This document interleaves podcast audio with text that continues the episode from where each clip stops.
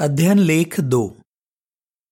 इस लेख का अध्ययन सात से तेरह मार्च के दौरान किया जाएगा। विषय, यीशु के छोटे भाई से सीखिए। ये लेख याकूब एक के एक पर आधारित है, जहाँ लिखा है, याकूब परमेश्वर का और प्रभु यीशु मसीह का दास है। गीत अट्ठासी। मुझे अपनी राहें सिखा। एक झलक। याकूब यीशु का भाई था, इसलिए वो उसे बहुत अच्छी तरह जानता था।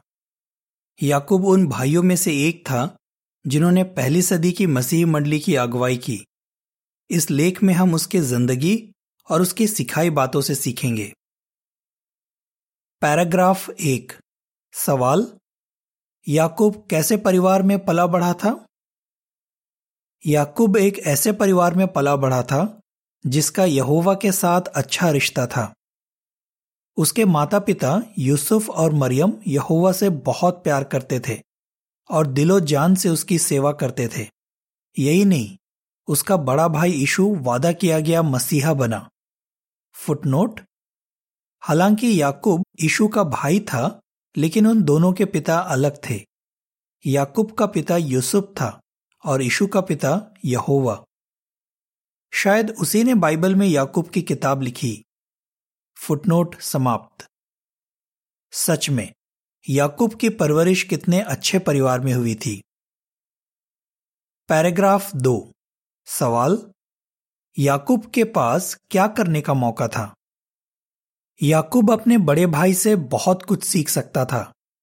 उदाहरण के लिए, जब यीशु सिर्फ़ 12 साल का था तो उसे शास्त्र का इतना ज्ञान था कि यरूशलेम के बड़े बड़े शिक्षक भी उसकी बातें सुनकर दंग रह गए थे।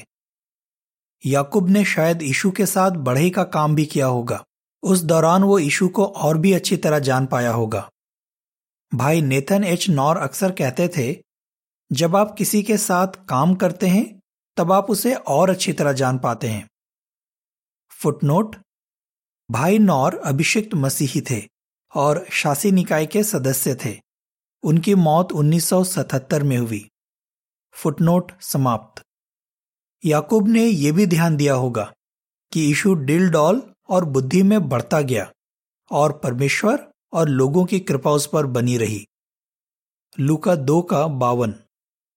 इन सब कारणों से याकूब यीशु का पहला चेला बन सकता था, लेकिन ऐसा नहीं हुआ। पैराग्राफ दो से संबंधित तस्वीर का शीर्षक। याकूब बचपन से यीशु के साथ रहा, इसलिए वो अपने बड़े भाई को अच्छी तरह जानता था। पैराग्राफ तीन। सवाल, क्या यीशु के जीते जी याकूब उसका चेला बना? समझाइए। यीशु के जीते जी याकूब उसका चेला नहीं बना। शायद वो यीशु के उन घरवालों में से एक था, जिन्होंने यीशु के बारे में कहा कि उसका दिमाग फिर गया है। मरकुस तीन का इक्कीस। बाइबल में इस बारे में कहीं नहीं बताया गया है कि जब यीशु की मौत हुई, तब मरियम के साथ वो भी उसे देखने आया था। पैराग्राफ चार। सवाल, इस लेख में हम क्या सीखेंगे? लेकिन बाद में याकूब ने यीशु पर विश्वास किया और वो मसीही मंडली का एक प्राचीन बना। इस लेख में हम याकूब से दो बातें सीखेंगे। एक, हमें नम्र क्यों रहना चाहिए? और दो हम अच्छे शिक्षक कैसे बन सकते हैं? याकूब की तरह नम्र रहिए। पैराग्राफ पाँच। सवाल, जब यीशु ज़िंदा होने के बाद याकूब से मिला तो याकूब ने क्या किया? याकूब यीशु का चेला कब बना? यीशु ज़िंदा होने के बाद याकूब के सामने प्रकट हुआ, फिर सभी प्रेषितों के सामने। पहला कुरंथियों पंद्रह का सात। इसके तुरंत बाद याकूब उसका चेला बन गया। जब यरूशलेम में ऊपर के एक कमरे में सभी प्रेषित पवित्र शक्ति पाने का इंतज़ार कर रहे थे तो याकूब भी वहाँ था। बाद में याकूब को शासी निकाय का सदस्य बनने का मौका मिला। फिर ईस्वी सन बासठ से कुछ समय पहले यहुआ ने उसे अभिषेक मसीहों को खत लिखने के लिए प्रेरित किया। उस खत से आज हम सभी मसीहों को फ़ायदा होता है। फिर चाहे हमारी आशा स्वर्ग में जीने की हो या धरती पर।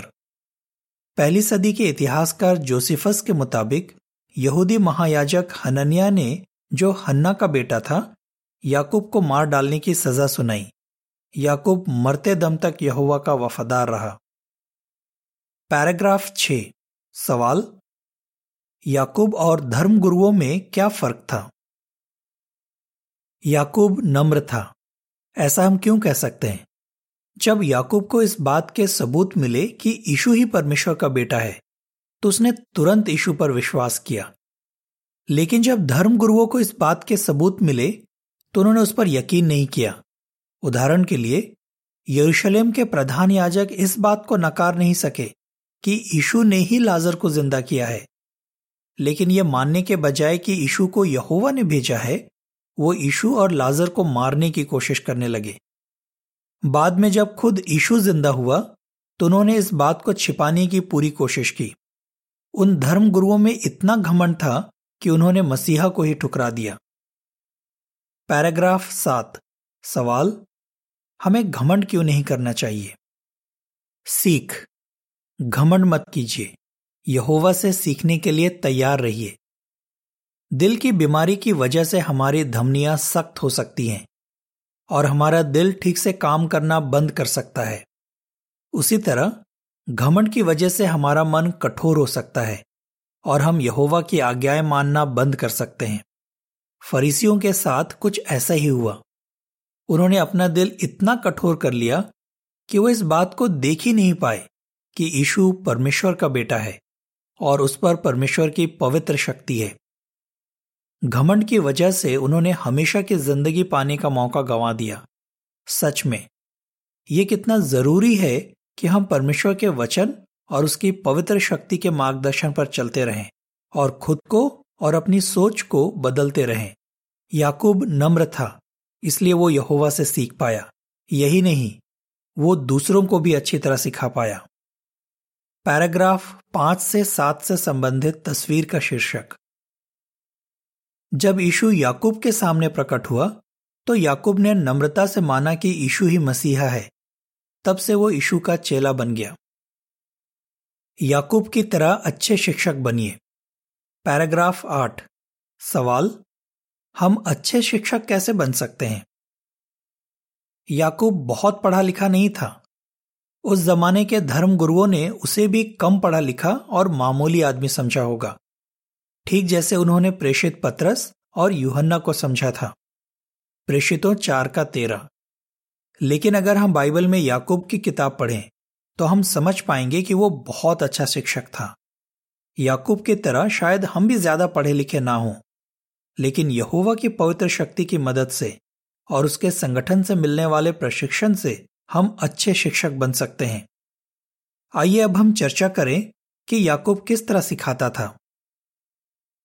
पैराग्राफ नौ, सवाल, याकूब कैसे सिखाता था?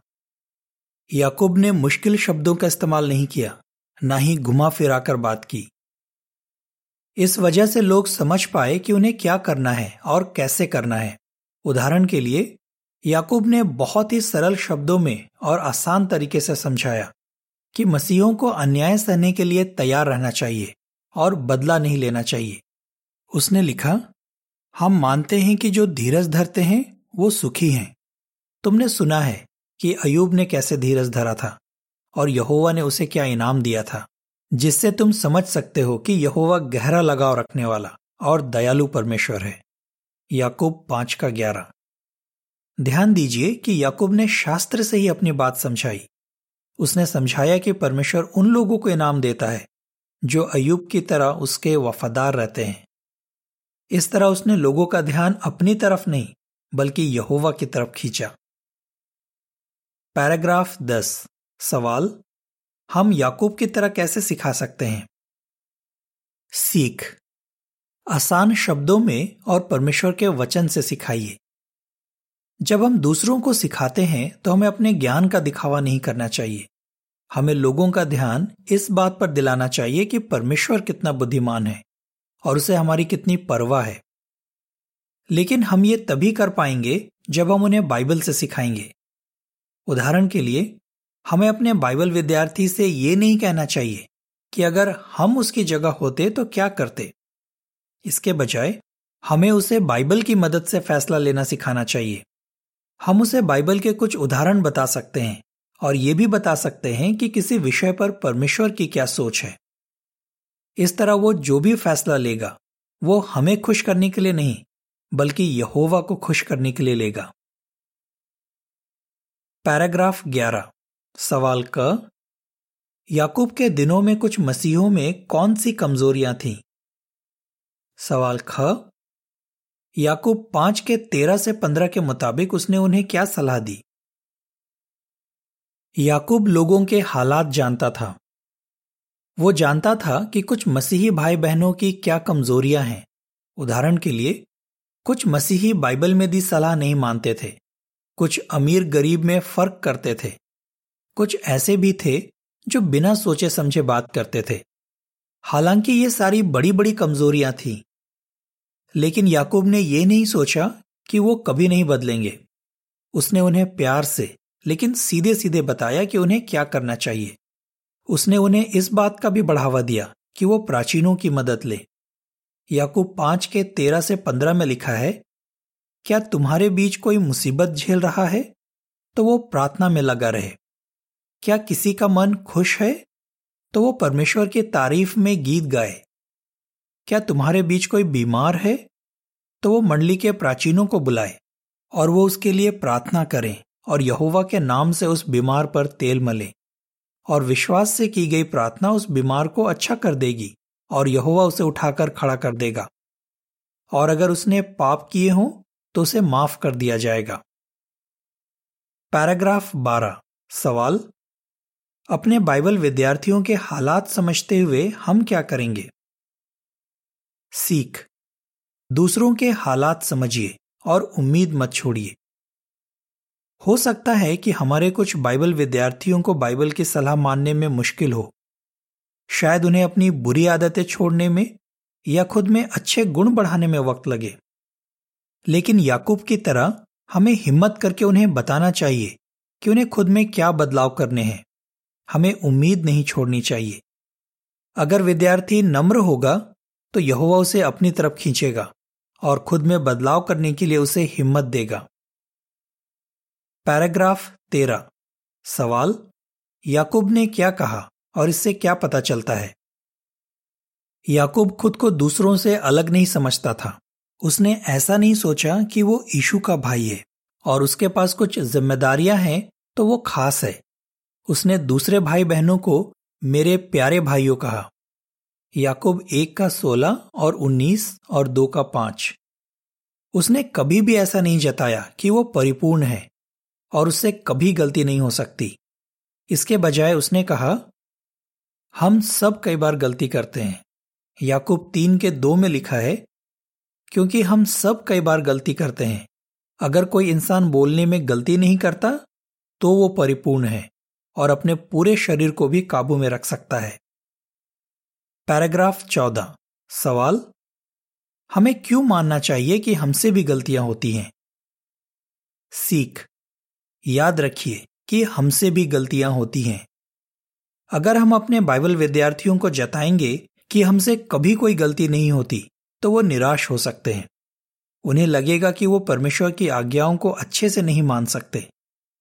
लेकिन अगर हम उन्हें सच सच बताएँगे कि कभी कभार हमारे लिए भी परमेश्वर की आज्ञाओं को मानना आसान नहीं होता, मगर तब यहोवा हमारी मदद करता है तो उनका हौसला बढ़ेगा।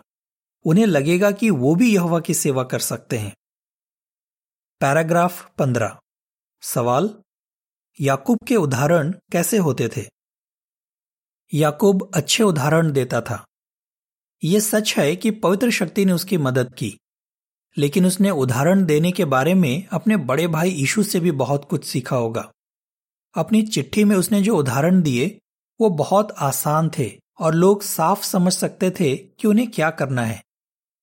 याकूब तीन के दो से छह में लिखा है, क्योंकि हम सब कई बार गलती करते हैं।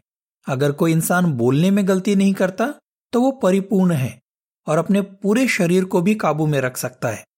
हम घोड़े के मुँह में लगाम लगाते हैं, ताकि वो हमारी बात माने और इससे हम उसके पूरे शरीर को भी काबू में कर पाते हैं। जहाजों के बारे में भी सोचो, हालाँकि वो इतने बड़े होते हैं और तेज हवाओं से चलाए जाते हैं। फिर भी एक छोटी सी पतवार से नाविक उन्हें जहाँ चाहे, वहाँ ले जा सकता है। उसी तरह जीप भी हमारे शरीर का एक छोटा सा अंग है। फिर भी ये बड़ी बड़ी डींगे मारती है। देखो, पूरे जंगल में आग लगाने के लिए बस एक छोटी सी चिंगारी काफ़ी होती है। जीप भी एक आग है। यह हमारे शरीर के अंगों में बुराई की एक दुनिया है, क्योंकि ये पूरे शरीर को दूषित कर देती है और इंसान की पूरी ज़िंदगी में आग लगा देती है। और ये गहना की आग की तरह भस्म कर देती है। और आयत 10 से 12 में लिखा है, एक ही मुँह से तारीफ़ और बदुआ दोनों निकलते हैं। भाइयों, ऐसा नहीं होना चाहिए। क्या ऐसा हो सकता है कि एक ही सोते से मीठा पानी भी निकले और खारा पानी भी? मेरे भाइयों, क्या अंजीर के पेड़ पर जैतून के फल लग सकते हैं? या अंगूर की डाली पर अंजीर के फल निकल सकते हैं? नहीं। उसी तरह खारे पानी के सोते से मीठा पानी नहीं निकल सकता। पैराग्राफ 16 सवाल, हमें अच्छे उदाहरण क्यों देने चाहिए?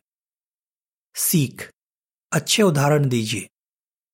जब आप अच्छे उदाहरण देते हैं तो लोग ना सिर्फ़ आपकी बात सुनते हैं, बल्कि उसके बारे में कल्पना भी करते हैं।